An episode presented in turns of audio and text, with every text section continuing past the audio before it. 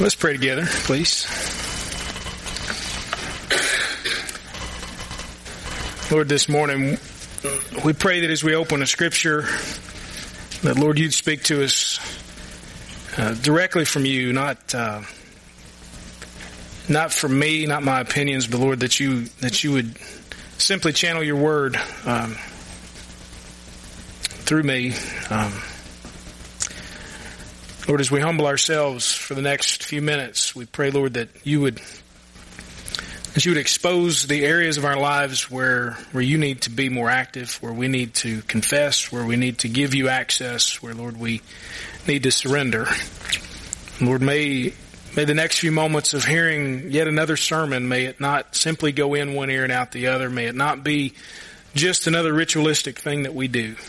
Lord, may it take on new meaning may you speak to us. We pray in Jesus' name. Amen.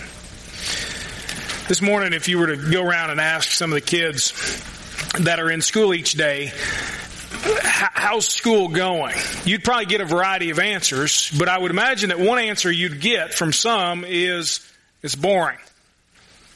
You know, when they first start school back in August and they get to see their friends again or they start with some new curriculum or whatever it may be and they start up new activities, boy, it's exciting. You know why? Because it's new and it's fresh.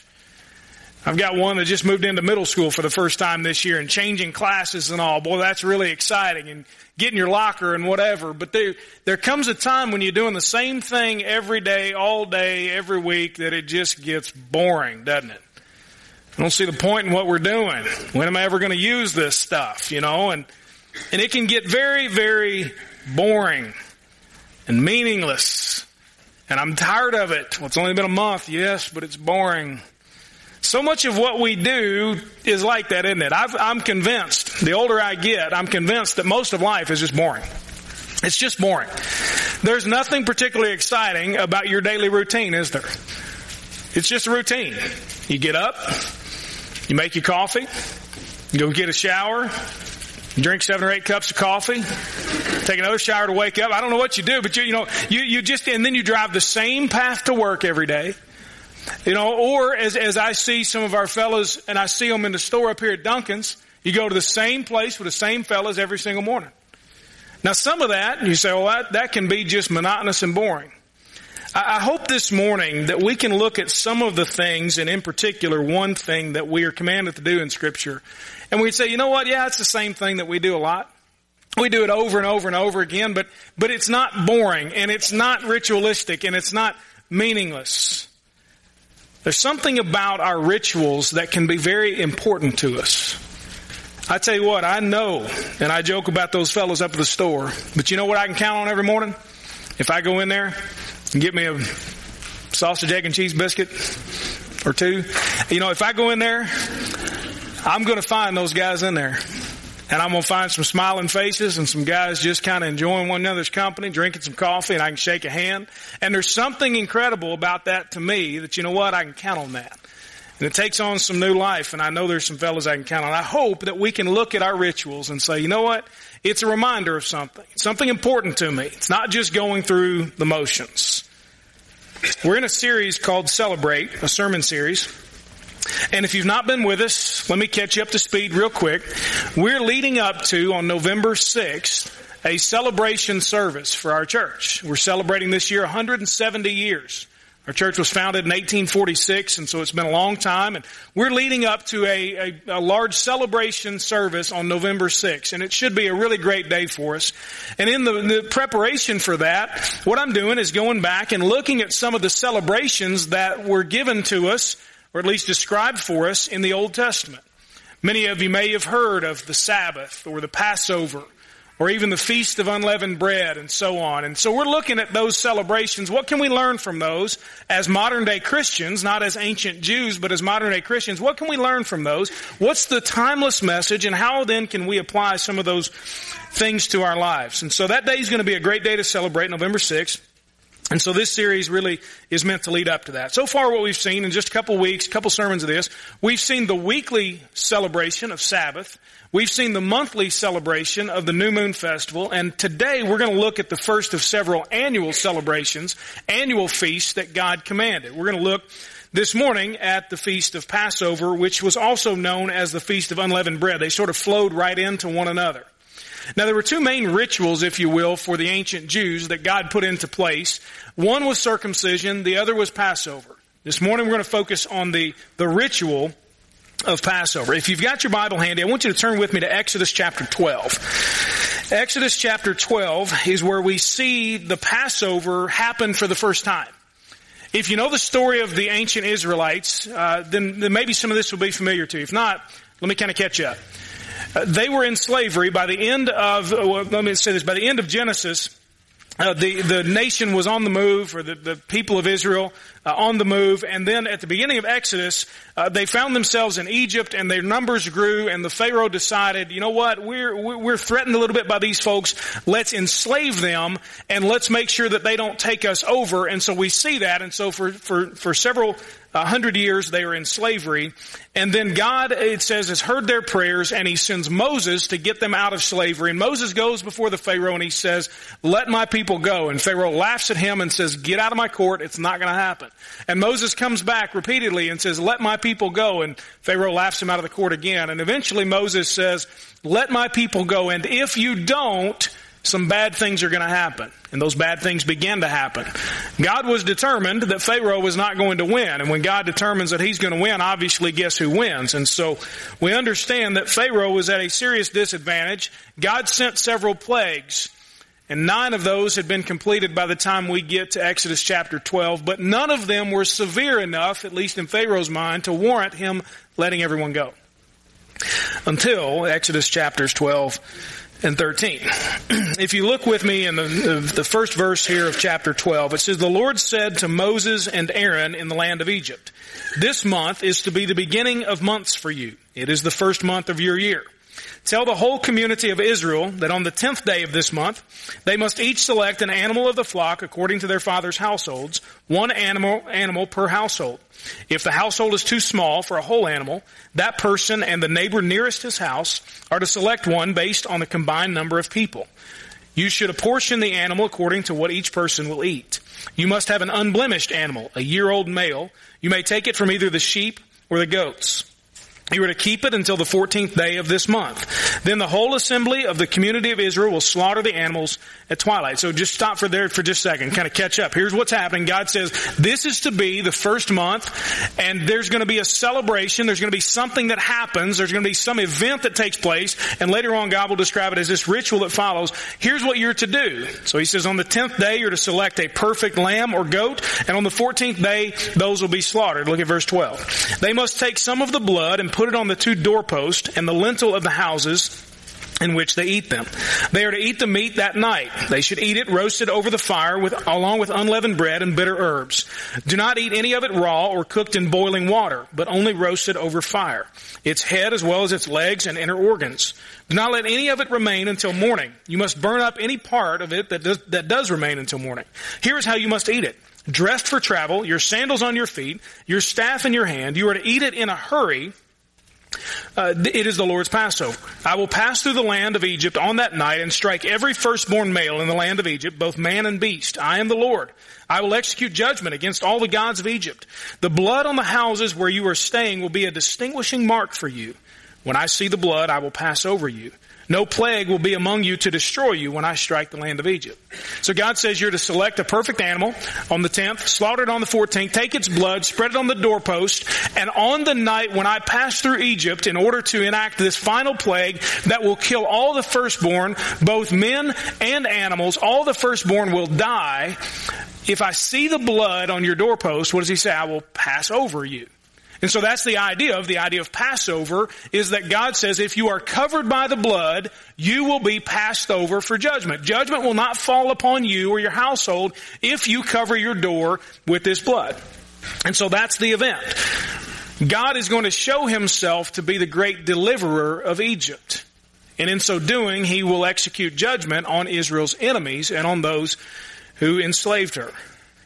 Now the ritual, God says, begins here in verse 14. Look at this. This day is to be a memorial for you. And you must celebrate it as a festival to the Lord. Now keep in mind it hasn't even happened yet. God is already setting it up as something they're going to do long term. You are to celebrate it throughout your generations as a permanent statute.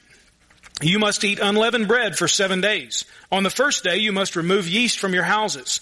Whoever eats what is leavened from the first day through the seventh day must be cut off from Israel. You are to hold a sacred assembly on the first day and another sacred assembly on the seventh day. No work may be done on those days except for preparing what people need to eat. You may, you may only do that. You are to observe the festival of unleavened bread because on this very day I brought your ranks out of the land of Egypt. You must observe this day throughout your generations as a permanent statute. You are to eat unleavened bread in the first month from the evening of the 14th day of the month until the evening of the 21st day. Yeast must not be found in your houses for seven days. If anyone eats something leavened, that person, whether a foreign resident or native of, of the land, must be cut off from the community of Israel. Do not eat anything leavened. Eat unleavened bread in all your homes. Then Moses summoned all the elders of Israel and said to them, go and select an animal from the flock. And, he, and basically what he does here is he passes on to the Israelites what they are to do. The, the idea, by the way, of eating the unleavened bread signified really two things for them.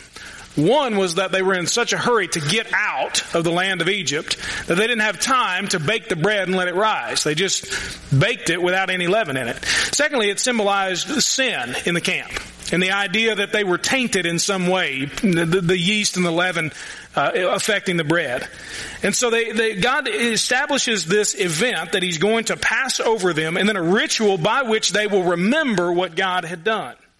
So it's ordained by God. It was commemorating what he had done for them. And it was a reminder that, that he had uh, freed them from slavery. He saved them from death. He preserved them as they followed him. It was to last seven days. It was also called the Feast of Unleavened Bread. It began as an event and turned into a ritual. Now why would God from the very outset establish a ritual for them to remember? He hadn't even done what he said he was going to do yet. And he already says this is going to be a day that you're going to remember. You're going to have some ritual things that you do. One of the reasons was because this event was just so huge and so important. It was their national day of independence, if you will. It was their July 4th. It was the day that they were really finally constituted as the nation of Israel, as they're delivered from slavery. Nothing in their history had ever been so important. It was the fulfillment of God's promise to them that He would, that He would establish them as a nation. You know, so it's so, it's important and, and also the, the generations that were to follow them weren't there at the Passover. This is interesting. God says you're to pass this on. You'll celebrate it throughout your generation, says in verse 14, as a permanent statute. There's only a handful of people really in the history of, of, of the Jewish nation that were actually there at the Passover. So God says you're gonna, you're gonna have something that they will vicariously participate in what took place. And as a reminder, as a way to bring history to life, that's what you'll do. Through the ritual, they were signifying their identification with what took place at the Passover, agreeing with its implications for their lives. It was a way of reiterating their commitment to and preserving and passing along this message of the Passover. It made the story come alive again. It was no longer just an old story. And so God said, here's the event and here's the ritual. And when you read something from the Old Testament, you can't just take it and yank it up out of its context, historical or literary or otherwise, and plop it down in Murray, Kentucky on September 4th, 2016 and say, go and do likewise.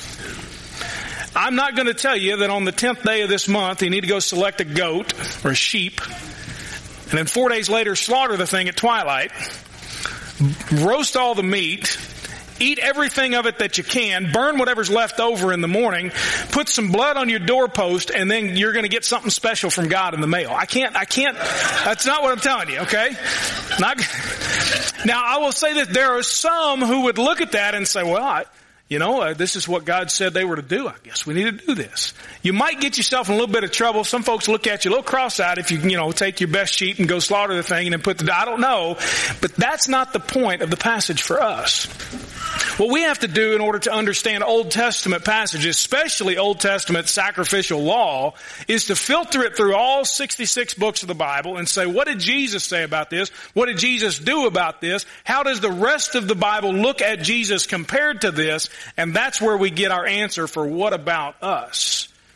The question is, are we still supposed to be celebrating the Passover? And the answer is no, we're not. We're not supposed to be still celebrating it in this way. The New Testament tells us very plainly that Jesus himself is our Passover. He is our Passover lamb. He is the one whose blood covers us. Have you been to Jesus for the cleansing blood? Are you washed in the blood of the Lamb? Are you covered by the blood? That's the question. And not the blood of the sheep, which was an incomplete and renewable sacrifice, if you will. It's once and for all. Are you covered by the blood of Jesus? He is the one, the New Testament tells us, who saves us from death, delivers us from slavery to sin. He is the one who provides for us as we follow Him. And so we are not bound to follow this particular scripture in Exodus chapter 12 in the same way that the Israelites were.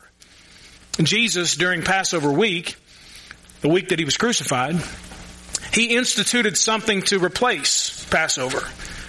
We call it communion or the Lord's Supper. And it commemorates the events of the crucifixion, the resurrection. And so we have a ritual based upon an event. In a similar fashion to the Israelites, we look back on an event and Jesus instituted a ritual that we are to continue until He returns to take us home with Him. But we have the same problem the Israelites had here in 2016. Our problem is very simple. We weren't there. We weren't there. Now what I mean by that is none of us were present at the crucifixion. Not one of us. Some of us are a little bit older than others, but none of us were there at that time. Not a single one. None of us were there at the empty tomb. So we weren't physically present. Just like many of the Israelites, later on, of course, were not physically present at the Passover event in Exodus 12. There were some who certainly were present. You had the women around the cross, the women at the tomb. You had Peter and John who ran to the tomb and saw Jesus. You had Jesus appearing to many of his disciples and Paul said up to 500 people saw him after he was resurrected. You had folks who saw him crucified and saw him resurrected, but we weren't part of it. And so our problem is we weren't there. You say, I, you know, if, if I, you, like Thomas, if I could just see his hands and see his feet, then I, then I would believe. It's not going to happen. Last I checked, Jesus is not in the habit of showing up to people in that same way anymore. So we weren't there. We didn't see it. God has a solution for that, and it's rituals. God has a solution, and it's rituals. Ritual breeds familiarity. There's something this morning when you walked in that was comforting. There's something about walking into the same thing each week that's comforting. Now I know that some of you think, well, we ought to change everything and so on and church is boring and this and that. They'd only do it this way or that way. But there is something about your ever changing life and your, your upheaval in your world that looks forward to some things that are, that are based on ritual. Some things that have the same elements all the time. There's something about coming in and you hear the music. Same CD each week. We can mix it up. We just don't right now. There's something about that you look forward to. Some of you sit in the same seat every single week, don't you? And you have been forever. You wouldn't know what to do, and it's happened to you, hasn't it? Listen, it's happened to you. You know what I'm talking about. You come in and you start kind of looking.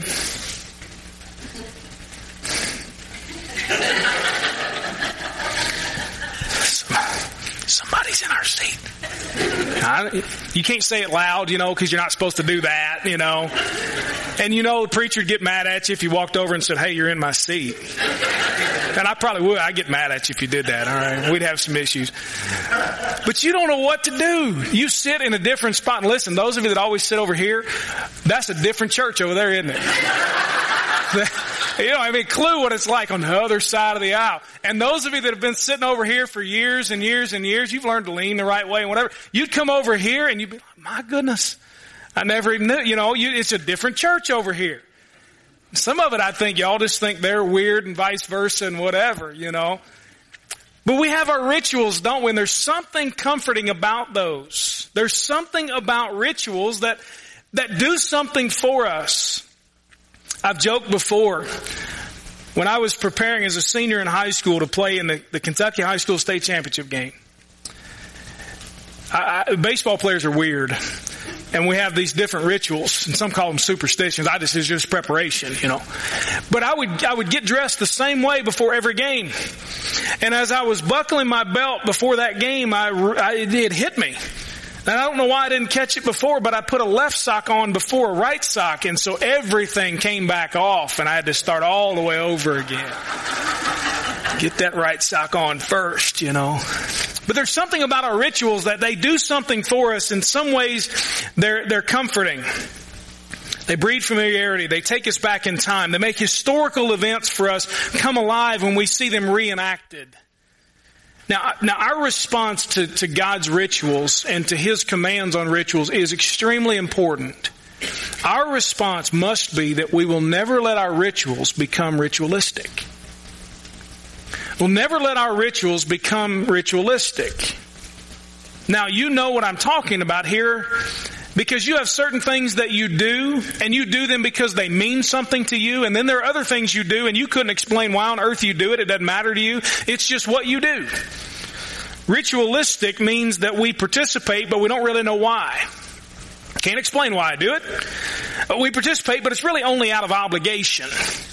And folks, as a church, as individual believers in Christ, if what we do cannot be explained anymore, if it has no particular meaning for us, if it doesn't stir our souls in any way, then it's become ritualistic.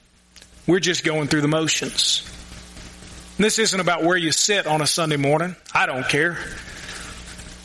What I'm saying is if what we do as believers, if what we do as a church no longer stirs our souls, if we can't explain it, if we're doing it only out of obligation, then it's become no longer an impactful ritual that God planned for us, but something ritualistic and dead that honestly we need to reevaluate. Let me give you three ways quickly this morning to keep our rituals from becoming ritualistic. The first is to participate. Now you say, hold on, you just told me don't just do it because you're just going through the motions. Yeah, but I'm not going to tell you not to do it. Isn't that sometimes our response? Well, this is ritualistic, so I'm not going to do this anymore. You know, I got into the habit of going to church and it just didn't mean anything to me, so I decided never to go back. Well, that doesn't make any sense.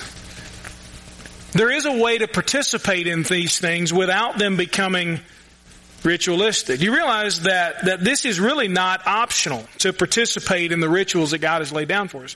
When I look at the New Testament, there's several different things that I look at and say God has told us as believers to do these things in a ritual fashion. You know, one is to gather together. God told us in Hebrews not to forsake gathering together as some are in the habit of doing, but to get together on a regular basis as believers, as a church, to encourage one another and spur each other on in greater faith. So getting together on Sunday is something that really, as believers, is not optional. Now, I don't mean that I'm taking attendance and notes and whatever. I understand how life goes. It's not a legalistic thing. But the idea of getting together is, it's not optional. You want to be the, the, the, most complete Christian that you can be. You want deeper faith in the Lord. One of the things that you've got to do, and I'm preaching the choir this morning because guess what? You're here. But one of the things you've got to do is gather with other believers on a regular basis. There, there is nothing individual about Christianity other than personal faith in the Lord for personal salvation. Other than that, it's a team sport. We're also commanded to baptize new believers. Jesus talked about it in Matthew chapter 28. To, to go and, and to all nations and baptize them in the name of the Father, the Son, and the Holy Spirit. That's a ritual that we do, but it, but it, it draws us into the story of what Jesus did for us. It's not to be ritualistic. And we're also commanded to share in the Lord's Supper on a regular basis. Jesus talked about it, Paul talked about it. And so we participate in these different rituals, gathering, baptism, communion, and so on, and they're all commanded for our benefit. They help provide consistent spiritual growth discipleship, and they also protect us. They protect us from false teaching, from drifting spiritually. The Lord's Supper is done because Jesus commanded it. He was the one who instituted it. He said, this is what you're to do in remembrance of me. Commemorating as a sign of what I've done for you. It was practiced by the early church. It presents the gospel. It shows us the body and the blood of Jesus. Talks about his resurrection. He says, do this until I come for you. So it causes us to remember and to celebrate what God has done. So first, let me encourage you. do not give up participating in the rituals of Christianity. Not so that you'll score points with God, but because they are, they have tremendous value. Secondly, let me encourage you when you participate to celebrate. celebrate. They have tremendous meaning. So don't miss it. The rituals of gathering together, of, of celebrating baptism, and, and as we'll do later on today, of participating in the Lord's Supper, it's not, those things are not meant to, for us to do them so God will get off our back about stuff. It's not a superstition. It's not a, not to be a boring expression of some dead faith. They're meant to be a joyous reminder of the ongoing effects of what God did and continues to do. And so we often let them drift the other way and simply go through the motions. We take the joy and the life and the meaning and the celebration out of it, but that's not what God has intended. There's huge meaning behind the rituals that Jesus laid out for the church. It causes us to remember things. If you want to write down this reference, do it. Philippians chapter 2, verses 5 through 11. Let me read this to you. Here's something that we, that we're reminded of every time we participate in communion in the Lord's Supper. Make your own attitude that of Christ Jesus, who, existing in the form of God, did not consider equality with God as something to be used for his own advantage. Instead, he emptied himself by assuming the form of a slave, taking on the likeness of men. And when he had come as a man in his external form, he humbled himself by becoming obedient to the point of death, even death on a cross. For this reason, God highly exalted him and gave him the name that is above every name so that at the name of Jesus every knee will bow, those who are in heaven and on earth and under the earth. And every tongue should confess that Jesus Christ is Lord to the glory of God the Father. When we celebrate communion here in a few minutes, we're going to be remembering that Jesus left heaven, that He paid a debt that He didn't owe, one that we owed and could never pay, but also that He's alive. Paul said it in verses 9 through 11. And God gave Him the name, highly exalted Him, gave Him the name that's above every name and he sits at the right hand of God the Father. Those who are in heaven, uh, on earth, under the earth will all bow to him. He is alive. The ritual of the Lord's Supper causes us to look back at those things and to remember. Look at 1 Corinthians chapter 11 if you want to write this down as well. Read this to you. 1 Corinthians chapter 11 verse 23. Paul was writing and he was trying to correct some misuse of the Lord's Supper among the Corinthians, and he said this, For I received from the Lord what I also passed on to you. On the night when he was betrayed, the Lord took, uh, the Lord Jesus took bread, gave thanks, broke it, and said, This is my body which is for you. Do this in remembrance of me. In the same way, after supper, he also took the cup and said, This cup is the new covenant established in my blood. Do this as often as you drink it in remembrance of me. For as often as you drink this bread, or eat this bread rather, and drink this cup, you proclaim the Lord's death until he comes. We look back and we remember the cross and the resurrection. Jesus said, this is my body given for you. This is my blood poured out for you to establish a new way of you relating to God. It's through his blood. And every time we take communion, we look back on that message and we proclaim the message of the cross, the message of undeserved love, the message of substitution that Jesus took our place, the message of reconciliation that He and He alone bridged the gap between us and God, the message of justification and 1 Corinthians chapter 2 Corinthians chapter 5 tells us that, that we were given in exchange our sin for His righteousness. We remember the message of sanctification that Jesus makes us like Him through the ministry of the cross.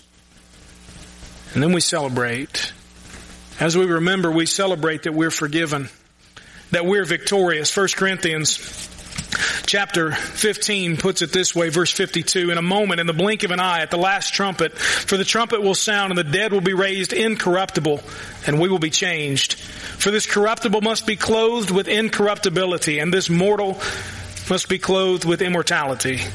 When this corruptible is clothed with incorruptibility, talking about our bodies, and this mortal is clothed with immortality, then the saying that is written will take place. Death has been swallowed up in victory. Death, where is your victory? Death, where is your sting? Now the sting of death is sin and the power of sin is the law, but thanks be to God who gives us the victory through our Lord Jesus Christ. When we take the Lord's Supper in a few moments, we're going to celebrate that we are forgiven, that we are victorious and that we have a future home in heaven. The third way to keep them from becoming ritualistic is to communicate. Participate, celebrate, communicate. That's Baptist right there. I ain't gonna lie to you. They all kind of rhyme. You hear that? You should be impressed by now. I'm just telling you. Some, come on. Impressed. Communicate. Where are we? Communicate. This is vital, honestly, for those who follow us. I want you to go back to Exodus chapter 12 real quick. If you still got your place there, get back there. Look at verse 25. When you enter the land that the Lord will give you as he promised, this hadn't happened yet, but it, but it will, he's saying, you are to observe this ritual. When your children ask you, what does this ritual mean to you? You are to reply, it is the Passover sacrifice to the Lord. For he passed over the houses of the Israelites in Egypt when he struck the Egyptians and spared our homes. So the people bowed down and worshiped. And the Israelites went and did this just as the Lord had commanded Moses and Aaron. Do you see the question? What does this ritual mean to you? Not, what does it mean to me? That's the wrong question. But what does it mean to you? What does it mean? You realize that we've got young people in here in just a moment who are going to be sitting with us participating in the Lord's Supper? And some of them will be wondering, what does this mean? And guess who ought to be able to answer that question? You and me. We ought to be able to answer the question. God said, you know what, what's going to happen? When you lead your children through this, Israelites, they're going to ask you, what, what does this mean to you?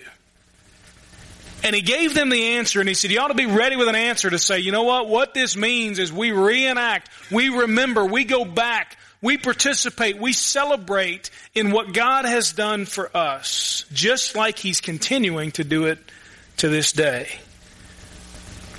The ritual was a way to retell the story. Passover wasn't just an event wasn't just a ritual, wasn't just a rule from God that he arbitrarily set from heaven just to say, oh, look what I can make them do. That's not what God was doing. It was a means for communicating to future generations what God had said and what God had done and who God is. Jesus instituted communion for the same purpose, to communicate the story. 1 Corinthians chapter 11 verses 23 and 20 through 26 Paul said, as often as you eat this bread and drink the cup, you proclaim the Lord's death until he comes. How much of what we do as a church, how much of what you do as an individual Christian can you explain? And I mean that. Can you explain why you go to church?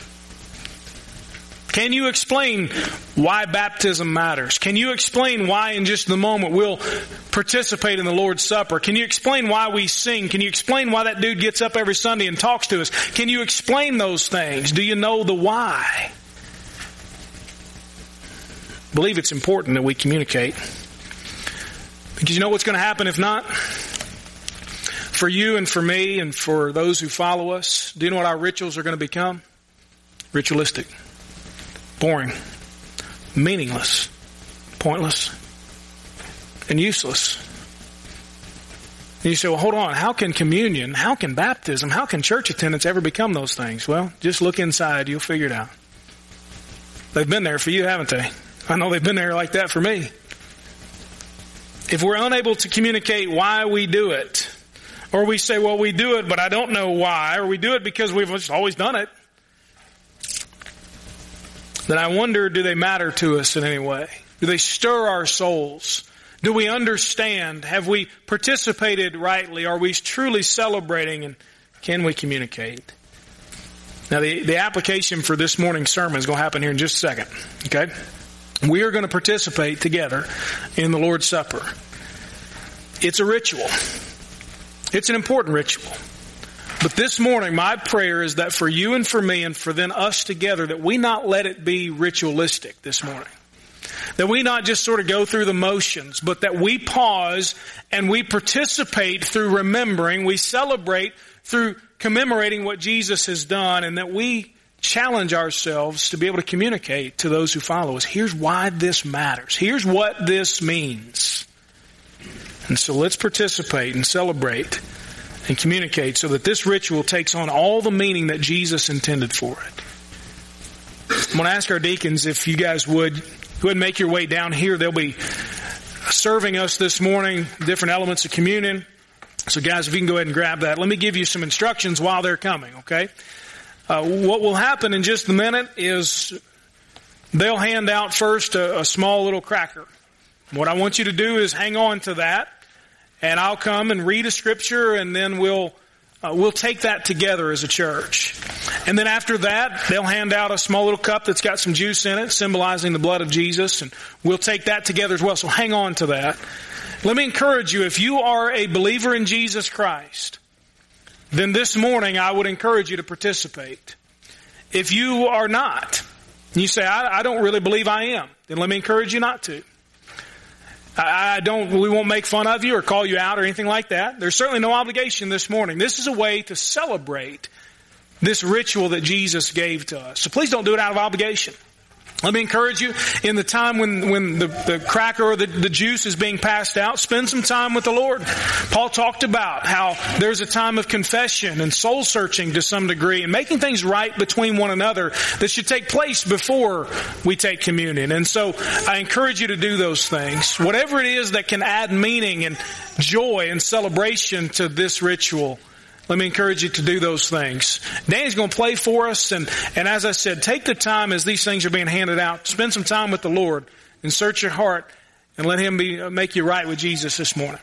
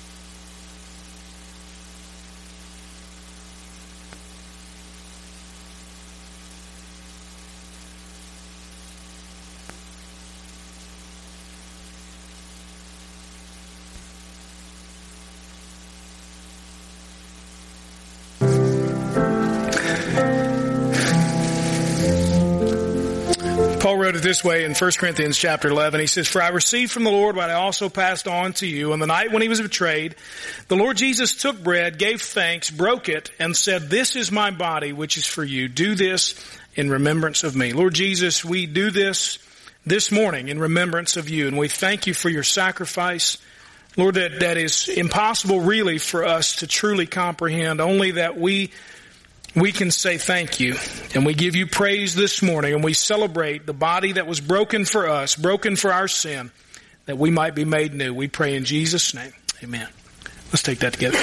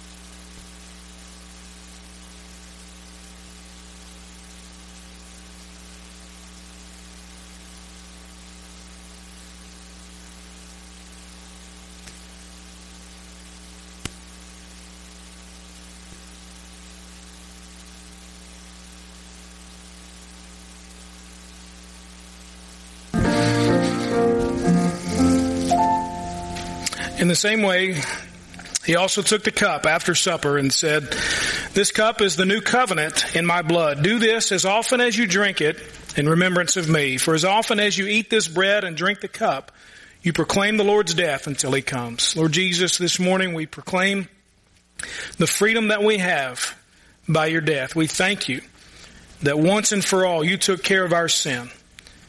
We thank you this morning for your sacrifice on the cross, for the blood of the new covenant, that we can go directly to you and get to God. We thank you for washing us clean with your blood. We pray in Jesus' name. Amen. Let's take that together. We're going to close this morning with the three verses that we normally sing, our ritual on Just As I Am. Now, I promise you that we're not going to sing 72 verses until 10 people come down front, alright?